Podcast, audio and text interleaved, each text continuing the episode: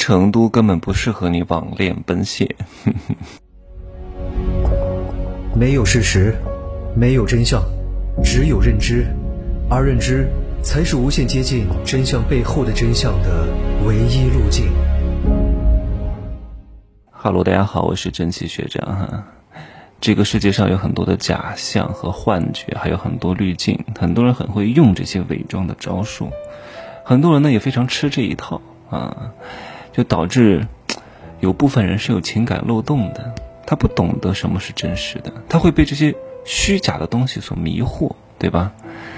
啊，听了我所有的课程之后呢，你就会打破这些滤镜，可能刚开始会觉得，哎呀。有点痛苦，哎呀，这个东西太真实了，这个东西太赤裸裸了，接受不了。但是你能够直面这些真实的人生之后，所有的滤镜在你跟前都装不了逼。就像男人喜欢前凸后翘的，为什么？因为基因的本能啊。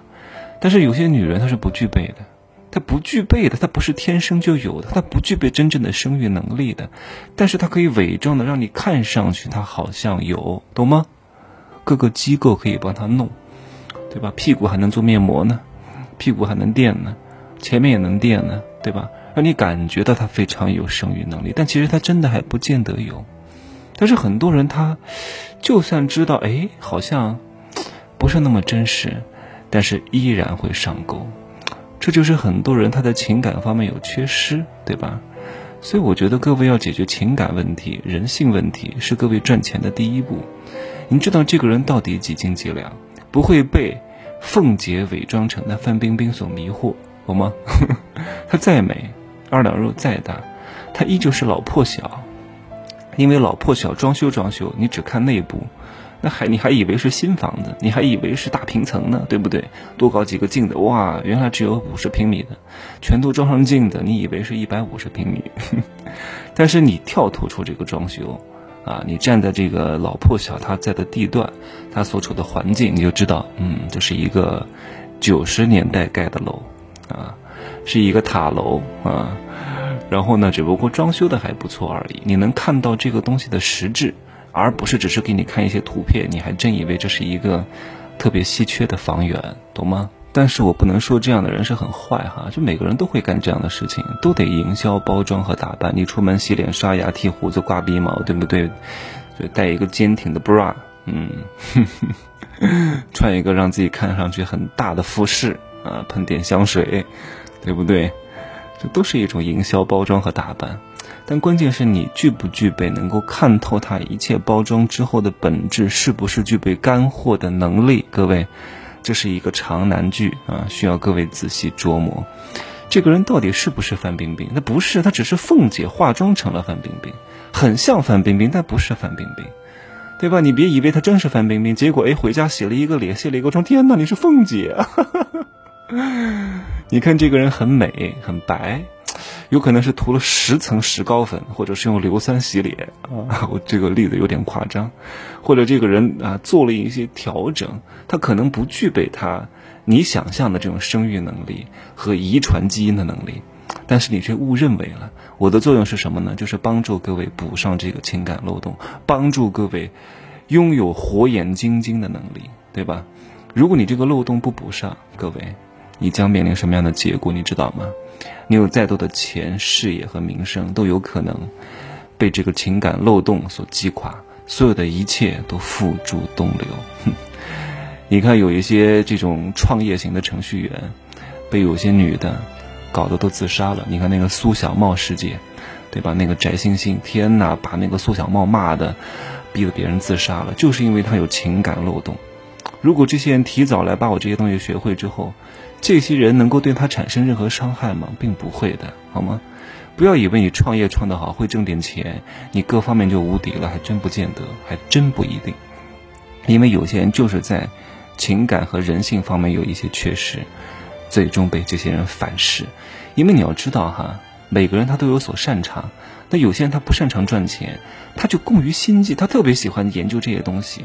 有一帮捞男捞女，啊，就是姿色还不错。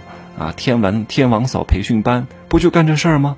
对吧？你要把自己的护城河给它修好啊，你要把自己的堡垒、城堡修好啊，不然别人敌人一进攻就进过来了呀，对吧？有一些不具备本身自身的真正实力的人就把你拿下了，到时候你就是亏了呀。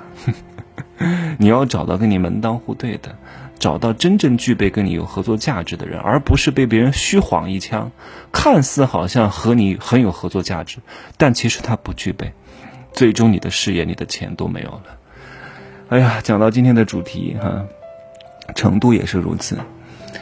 我建议各位打工人啊，不要指望来成都躺平啊，成都的滤镜太重了。成都和重庆都是非常重视营销的城市啊，特别美好，这里生活很安逸啊，这，然后这里到处都是啊苍蝇馆子啊，吃任何一家餐厅都不会踩雷，生活非常惬意，生活节奏非常之慢。很可能七年前是如此，五年前是如此，现在并不是如此，对吧？对当地的老成都来说是如此，对在这里创业的人是如此，对在这里做生意的，但是他的生意范围呢辐射全国的人是如此。但是呢，你要具备一个能力，你作为一个打工人，你作为一个上班族，你作为一个应届毕业生，你来这里有竞争力吗？对吧？之前不是那么卷，来的人多了，不就很卷了吗？以前还有人说成都是瑞士的平替，结果现在也变成瑞士卷了。各位，你可以看一个数据哈，成都有多少万人口？两千两百万人口啊！二零一七年之后搞这个人才落户政策，我也是那个时候来的，那个时候落户的，本科生就可以落户。过去五年，二零一七年到二零二一年增加了多少万人？五六百万人，平均每年一百万，大学毕业生每年毕业五十多万。有这些人对当地这个城市来说肯定是利好的，带动当地的购房消费 GDP。但是作为个人，你作为打工人，这么多人来跟你竞争，你怎么竞争得过啊？如果有很多产业可以去承载，那没有问题。关键是成都并没有太多的这种适合你拿高薪的产业。成都什么岗位最多？各位，是有一些互联网企业，但是大量的都是分部，什么阿里分部，对吗？腾讯分部。而这些分部当中，最核心的岗位都不会放在分部，核心的岗位一定是在总部。分部大量的都是，什么咨询啊、销售啊、电话销售啊、客服啊等等之类的，不会有太高的薪资的。上个月呢，有个上海的朋友来我家住了两天啊，呃 不，住了两个小时，那不是主动要来住两个小时的哈，两个小时能干什么事情呢？哎，好像确实两个小时能干一些事情哈。但是他是被迫住了两个小时，他是晚上十一点多到的。但是呢，我给他铺好床，我就睡觉去了，他就自己洗澡。然后十二点呢，成都就发布消息，我们所在的那个区小区要封闭五天，他就连夜跑掉了。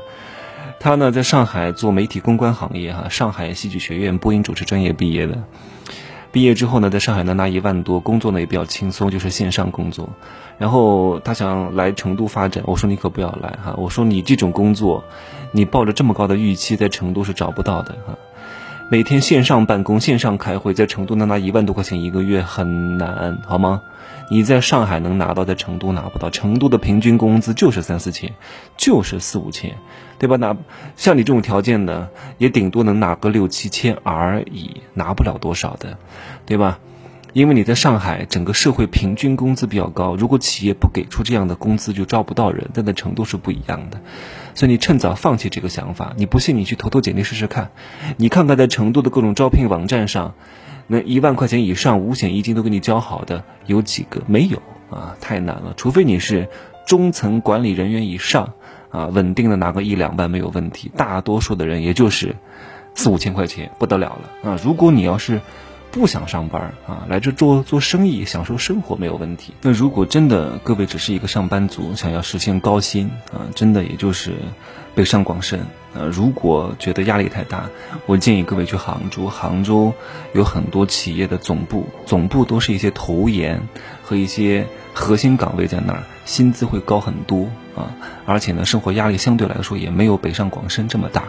比如说阿里巴巴系啊、农夫山泉啊、娃哈哈呀、网易啊、华三啊、海康威视啊、恒生电子啊、华东医药啊、传化、吉利、荣盛、福斯特，还有互联网直播、游戏、金融、电子、制造，什么医药、消费，很多行业的头部、总部都在那儿，适合打工人去那拼，拼个五六年，啊，挣个好几百万、小几百万，也是没问题的。我认识一些人，以前在北京工作，在深圳工作，现在都去杭州了。他说杭州给的薪资比较高，啊，在杭州也买了房，四五万一平啊，也不错了。作为打工人，虽然说打工十年可能得折寿二十年，但是大多数人也没办法，好吗？